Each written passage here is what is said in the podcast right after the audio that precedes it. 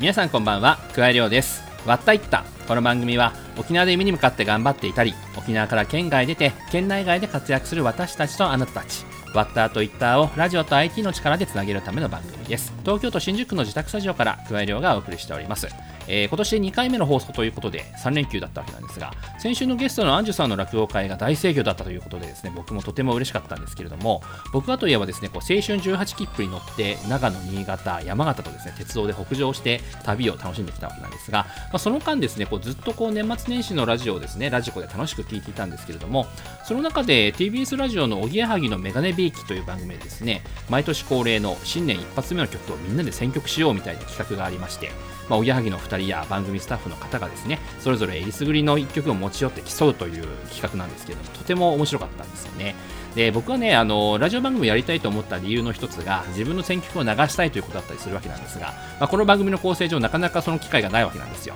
まあ、それが今回ですね初めて曲を流せるということで新年早々嬉しいなと思った今日この頃です。というわけでオープニングトークはこの辺で16回目の割ったいった始まります。割ったいった。この番組は家庭や家族の悩みを専門カウンセラーに無料相談万社団法人歩むクラウドサービスフォトブリッジを運営する株式会社バリューブリッジ。創業1975年沖縄発のジーマーミ豆腐専門店浜食品各社の提供でお送りします。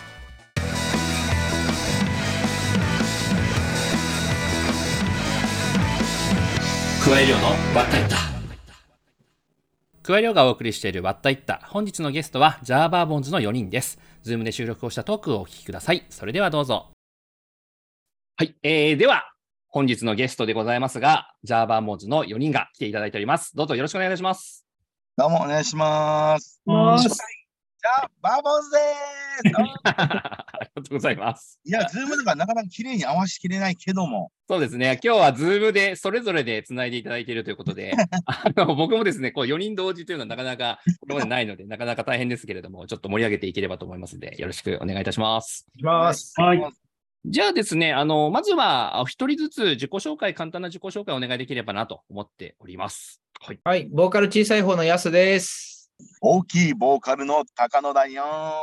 はい、ベースの大安です。はい、ギター三振ボーカルのシモンです。はい、というわけでよろしくお願いいたします。えー、大安さんと、えー、高野さんが糸満市出身。で、はいえー、下さんが八重瀬町出身。そして、安さんが、えー、東京都板橋区出身なんですが、お母様が宮古島出身ということでございまして、はいね、皆様、沖縄に縁がある方々というところでございますが、ちょっと簡単に先にですね、あの僕からあのこれまでの活動歴というところをお話しさせていただきますと、はい、2002年に、えー、高野さんと安さん、えー、大湾さんの3人が沖縄大学で出会って結成したと。うんそして当時はバーボンズという名前で活動しまして、2011年にジャーバーボンズに改名するとともに、12月、シングルの誓うよでメジャーデビューとで、こちらの曲が大道ブレンドコーヒーの CM ソングとしても採用されたというところで、そして2013年には、え、高知県へと皆様で移住をして、そして地元のラジオやテレビなどで多数のレギュラーを抱えるタレント活動もしながら、高知県の観光大使にも選ばれる活躍と。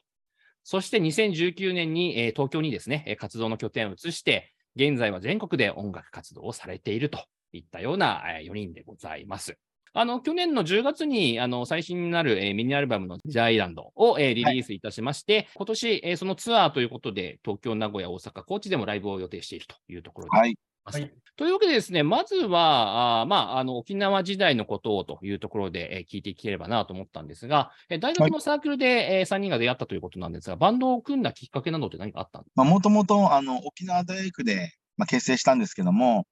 実はあの僕と、まあ、リーダーの大安が、あの、幼馴染で、小学6年生からずっと一緒なんですよ。小中高大、全部一緒の中で、高校生の時に、あの、大湾と、ちょっとバンドやってみない？って流れで、あの、バーボンズっていう名前で、ちょっとだけ活動して、ちょっとその名残もあって、大学に入った時に、ちょっとバンド名バーボンズでやってみようかっていうのからスタートですね。で、そこに大学でやった安さんも加わって、バーボンズができたと。いうところだと思いますが、すね、あ実は僕もバンド活動ずっとやってたりとかしたので、あの大学でバンドするのは分かるんですが、その後いわゆるインディーズの活動をするって、まあ、なかなか大変だったりするかと思うんですけども、その10年間の思い出のって何かありますか？僕らあの、インディーズレーベル行ってみた事務所みたいなところに、自分らはあんまりそういう縁に恵まれてなくて、ちょうど放課後っていう曲を、あの、書いたときに、それを2000枚 CDR に自分らで焼いて、はい。で、それをもういろんな人に配りまくって、それで反応がなければもうやめようって話をしたときに、LD&K ってあの、今、かりゆし58がいるところの方から声をかけてもらって、うん、インディーズスタートって感じですね。うん、でもなんか大学の時に、はい、もうサークルだけの、学校の中だけのバンドだったんですよ。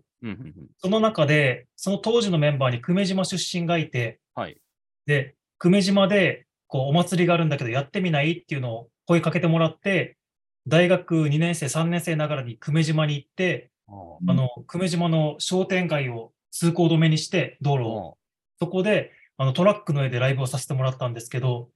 その時に久米島では那覇から有名なバンドが来るって騒ぎになってて、はい、で、僕らがライブした時にもすごい盛り上がったんですよ。みんな知らない曲なのに盛り上がって、その時にいい意味で勘違いをして、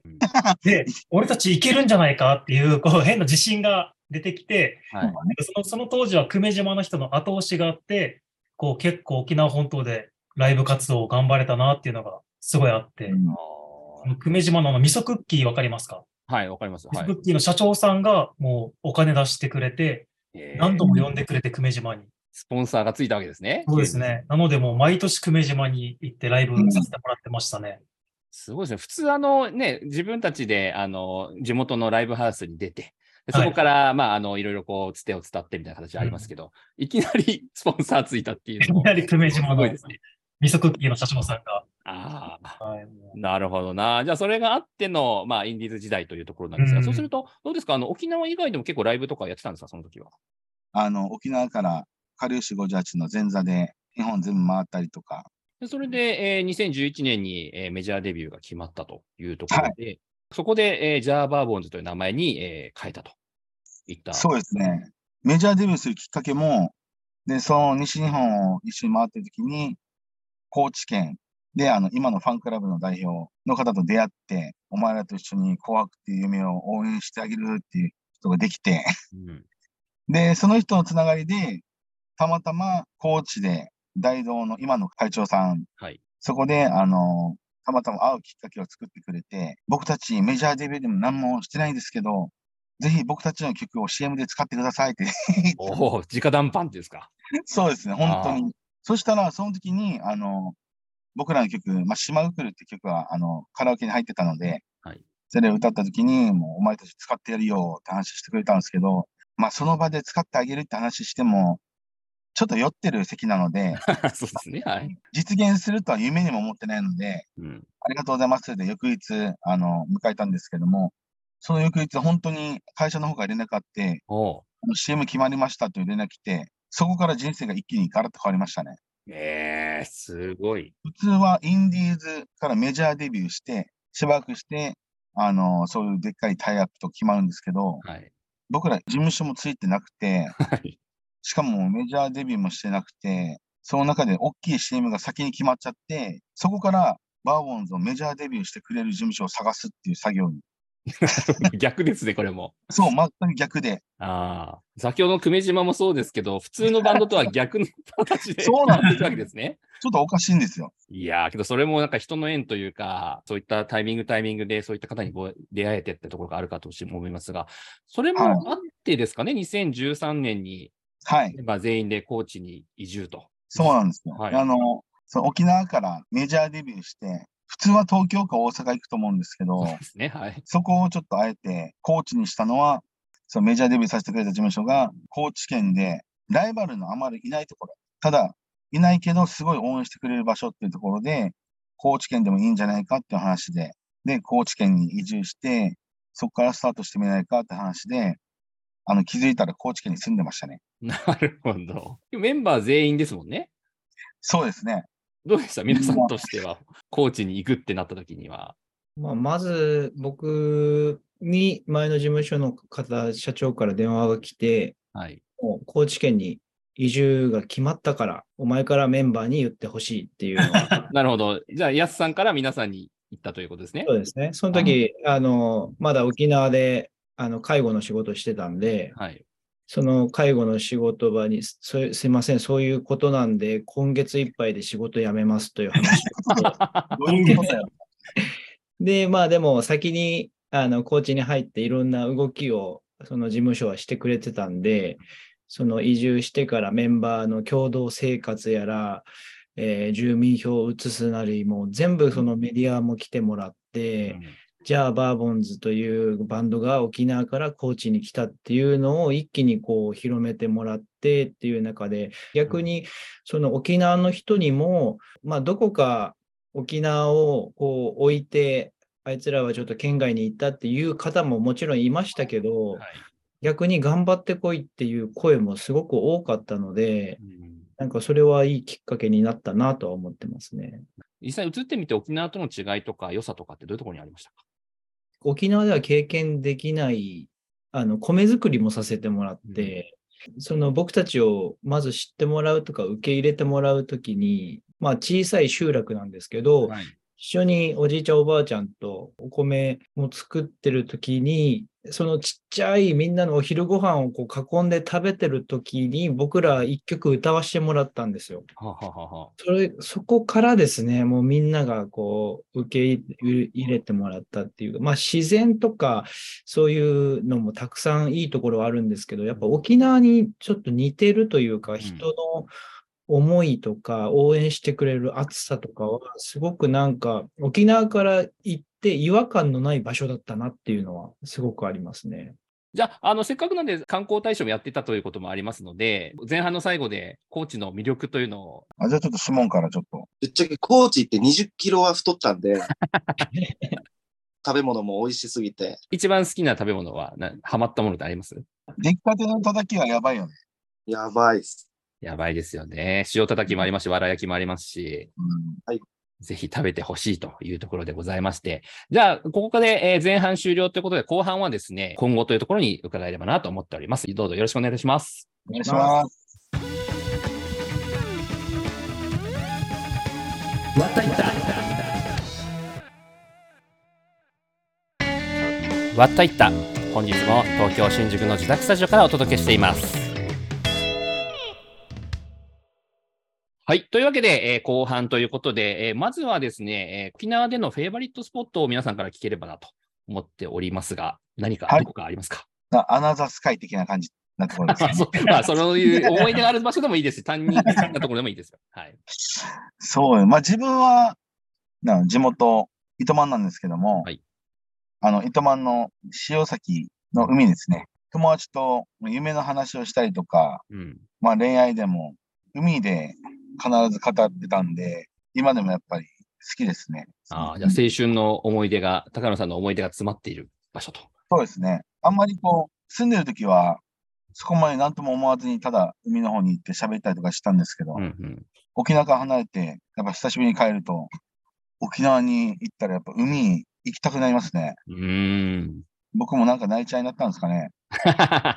なるほどな。ということで、高野さんはじゃあ、糸満の海ということでございますが、じゃあ続いてはどうしましょう。じゃあ、大湾さんよろしいですか？僕も糸満になるんですけど、はい、ファーマーズマーケットですかね。あそこ行けばもう何でも揃ってるっていうイメージがあって、はい、県外にやっぱ6年以上住んで、うん、久しぶりにファーマーズマーケット行くと、こんな野菜あったんだとか、うんうんうん、あ県外ではこういう名前だけど、なんか方言の名前だと面白いなとかあったり、あともう野菜も、まあ、魚もあそこで食べれるじゃないですか。はい。そういうのがあって、もう全部あそこで揃ってるのと、しかも安い、美味しいっていうのがあって、毎回必ず行きますね。ああ。結構あれですよね、その糸満でビーチパーティーする方も多いので、うん、そこで買い出しで寄るって感じますよね。はい。ありがとうございます。じゃあ、続いては、じゃあ、安さん、お願いしますか。はい。僕はちょっと固有名詞になっちゃうんですけど、おろく病院のですね、元仕事場のデイサービスというところで働いてたんですけども、はあはあはあ、やっぱそこで、やっぱ僕は東京出身なので、はい、その沖縄の行事とか、うん、その方言とかを一番こう学べたというか、新しく沖縄の深いところまで好きになれたし、今でもこうメンバー誘って、あの、ちょっと一曲歌いたいからっていうので、帰った時には歌を歌いに行って、やっぱその、いやささと言って、はいやって帰ってくる、はい、おばたちのこの素晴らしい土地ってすごいことだと思うんですよ。沖縄っていい場所だなっていうのを改めて感じさせてもらうので、僕はなんかこっちのおばあたちかななるほど。それは思い出の、自分の思い出も含めてということですね。ありがとうございます。じゃあ最後に、じゃあ下さんお願いできますか。はい、えー、僕はあの南城市にある二来金井橋ってところがとっても好きで、はい、あのバイト、深夜勤やってたんですけども、はい、バイト終わって、えー、車でこうギターを積んで、そこにギター持ってって、あの一人で弾き語りというか、そういうことやって、バイクも乗ってたので、そこの橋をぐるーっと回って、で、心が現れるというか、今日も朝がやってきたなっていう感じです。えー、それもやっぱ思い出の場所ですね。ありがとうございます。まあ、そんな、まあ、皆様それぞれのというところでしたが、結構まあ、思い出の場所が多かったなという印象でございますが、じゃあちょっと話を戻しまして、2019年に、高知から、そして東京へということで、また活動拠点を移して今に至るというところなんですが、あの、どうですか？その、まあ、第二の故郷とも言える高知6年間住んでというところで、また東京に出てきたとき、そうどういうきっかけがあったんですか？言ったらもうこんだけ高知で頑張ってる中で、たくさん応援してくれるてる人が増えたんですけど、まあ、やりきったではないですけど、四国で知ってくれる方もたくさんいた中で、まだまだ県外に、じゃあバーボンズって名前が響いてないことも自分らは実感してたので、やっぱり一度東京でもっとこう、コーチの人にもあいつら頑張ってるんだって見せれるようにできたらなっていう中で、僕の中では一番はそのサウナでよく会うおじさんが、うん、名前も知らないんですけど、その言葉を言ってくれたんですよね。あの、お前たち、いつまで高知にいるんだ、お前ら一回ぐらい東京行ってこいって、いつでも俺らは、ま、もう待ってるからみたいなことを言ってくれたときに、もうそれだけ身近な人が言ってくれるぐらい応援してくれてるっていうのは実感できたので、で、またその直前に東京でまたちょっとストリートライブをさせてもらう2ヶ月ぐらい期間があったんですけど、はい、なんかその必死でまた東京で知らない人の前でストリートライブやった時にお客さんがこう集まってくれて、はい、すごく反応があった時に自分らも手応えが少しあったので、やっぱもう一回挑戦してみようっていうので東京に来た感じはすごくあります。それはもうすごく心も強くなったというか、まあ僕らも30後半から行ったので、やっぱその中で知らない人のそのストリートでやるっていうのは、まあ勇気はいりましたし、どっかそのプライドみたいのも何かしらはあったとは思うんですけど、やっぱその必死の姿でやるときに伝わるもんがやっぱまた変わってくるなっていうのもまた実感できましたね。もう事務所から何から全部捨てて東京に行くっていうのはやっぱ結構覚悟がいったところもあるんですけど、最初の1年はもうずっとそういうストリートやりながら事務所を探したりとかやってましたね。うん、であのよくお祭りとかで、あの、木山商店とが一緒だったんですよ。はい。でそこで、その事務所から CD 出したいなーってずーっと言ってたんですよね。なるほど、はい。で、今、あの、3枚目出させてもらってますね。なるほど。所属してってことですよね？今,、はい、今の事務所。ありがたいですね、本当に。僕らのライブもみんな見てくれて、それで一緒に動いていこうっていう仲間があの、東京にできて、あの、今動けてるので、ありがたいですね。うんまあ、あの、今後というところで、まあ、まずは、あその、去年の10月に出た、ジャイランドですね、を、はい、えー、そのツアーが、まあ、先ほど話したようにあるというところだと思いますが、それ以外でというところで、あの、今後やっていきたいこととか、考えていることとか。そうですね、あの、まあ、あの、リリースツアーはもちろん中心で動いていくんですけども、今年は。はい。その後、僕ら、あの、まあ、言ってみたらリーダーが介護の学校に通って、まあ、実質も活動が、この残って3名、ボーカル3人になるので、いろんなことに挑戦やっていこうかなって思ってますね。うん、その中でも、やっぱり TikTok とか、YouTube が今どんどん伸びてるので、なんかそういうところも一緒に伸ばしながら、とりあえず楽しいことを探してやっていきたいなって思ってますね。そうですね。今触れていただいたように、こう TikTok で沖縄あるあるを投稿して、かなりあのバズってというか、よく見るようになっておりますが、手応えとかありますか？もうなんか去年の時点で2万2000人ぐらいになってて、うん、で、YouTube も1万2000とかなってて、うん、正直自分らの中ではあのびっくりしてて、でもその中でやっぱりガジュマルの木の下でっていう曲が走ったから、こうやって聞いてくれる人がフォローしてくれたり、そういうのもあるんだなって実感できた年でしたね、去年は。その中でちょっと先ほど話がありましたが、あの、まあ、リーダーの大湾さんが2月5日の、はい、えー、コーチでのライブを最後に一旦活動休止というところで。はい、まあ、僕ももう41になったので、こう30になった時にコーチに移住したんですけど、また40になって何か自分の中で変わりたいというか変えていきたいというのがあって、で、でも音楽は続けたいっていうのがあって、なんかいろいろ新しいことに挑戦して、インプットしてアウトプットするっていう性格なので、そういう中で医療系の資格を取りたいっていう気持ちがすごい大きくなってきてて、うん、で、それを通した中でまたちょっと自分が成長できるかなと思って、それでちょっと何年かまだわからないですけど、ちょっとそこ挑戦して、またジャーバーボンズに還元できたらなっていうのが今一番ありますね。なるほど。まあ、そういった意味では本当に2023年はジャーバーボンズにとっても、まあ、メンバーが3人になるという方もありますので、大きなまあ変化というところもあるかもしれませんので、まあ、そのあたり含めてですね、まあ、今後、あの、活動をまあ見守っていければなと思っております。はい。ありがとうございます。じゃあ、あの、はい、最後にですね、あの、皆様から一言ずつ、あの、まあ、リスナーへのメッセージをいただければなと思っております。じゃあ、高野さんから、はい、お願いいたします。ジャーバーボンズ、コロナ禍の時は音楽ができない中でバーベキューやったり、芋煮会やったり、音楽とは違うところで、いろんなところであの、ファンの方々にすごい助けられたこともあって、今があります。あの、自分らは、あの、形が、ね、人数が変わったりしても、気持ちは変わってないので、また必ず沖縄に帰った時は、すごいライブをあの見せてみんながいっぱい笑顔になれるようなステージやっていきますので、ぜひまた生のジャーバーボンズに会えるのを楽しみに待っててくれたらありがたいです。じゃあ、やすさんお願いできますか？はい。えー、本当にその TikTok とか YouTube、インスタも含めて、あの、それを見てライブに来てくれる人が今増えてる中で、入り口はその金ちゃんネギラーメンでもいいですし、あの、どの入り口でもいいんですけど、そのジャーバーボンズってものをまず知ってもらって、で、そこで知ってもらったら、あの、何か届くようなメッセージのある歌をしっかり届ける、この挑戦も含めて2023年は足を止めずになんか楽しいことを楽しく、面白いことを面白くっていう素直ななんかシンプルな答えでやっていけたらなと思うので、ぜひまた沖縄の方も応援よろしくお願いします。じゃあ続いてシモンさんでよいでしょうか。2022年はあの沖縄復帰50周年ということで、その中でいろいろ自分の中で考えて、あのガジュマルの木の下でという曲ができました。自分にとってもとっても大切な曲で、えー、それをもっと届けたいと。2023年はその曲を持ってツアーもしますし、えー、またたくさんの人に出会えるように、縁がつながるように、楽しい年にしていきたいと思いますので、よろしくお願いします。じゃあ最後、大川さん、お願いできますか？今年、僕はバンド活動ちょっと休憩というか、するんですけども、この高野、安、シモン3人を、こう、みんなで支えて、これからもじゃあバーボンズを応援してくれたら、すごい嬉しいです。ので、今年もよろしくお願いします。はい、ありがとうございます。今日は、あの、この番組ですね、初めてのアーティストというところのゲストなので、曲をせっかくなので1曲と思っておりますので、最後は、あの、ぜひ曲紹介をしていただいて終われればなと思っておりますが、お願いしてもよろしいですか？本当にいろんなことが人生の中であると思いますが、えー、本当に咲き誇れるようにあなたの人生を謳歌してください。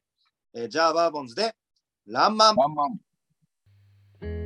わったいった。この番組は、家庭や家族の悩みを専門カウンセラーに無料相談一般社団法人歩む企業を次のステージに進化とともに株式会社進化他各社の提供でお送りしました。というわけでエンディングです。じゃあバーボンズの「らんまん」いかがでしたでしょうか？YouTube に MV もありますのでぜひ聴いてみてください。僕も曲を流して嬉しかったなというところです。えー、わったいったでは番組への感想やゲストに聞いてほしい質問、また話を聞いてみたいというゲスト候補を募集しています。メールアドレスは watta, watta@rokinawa.co.jp またツイッターの番組公式アカウントへの DM、えー、ハッシュタグがカタカナでわったいったでもお待ちしています。番組公式ノートでは収録のこぼれ話や過去の放送回のポッドキャストも掲載していますので、ぜひそちらもチェックしてみてください。え、さて来週ですが、糸満市出身で IT 業界で最も注目されている経営者の一人であるトレバリー株式会社の金城慎一郎さんにいろいろな話を伺いますので、どうぞお楽しみに。というわけで今回はこの辺でお相手はクワイリョウでした。それではまた。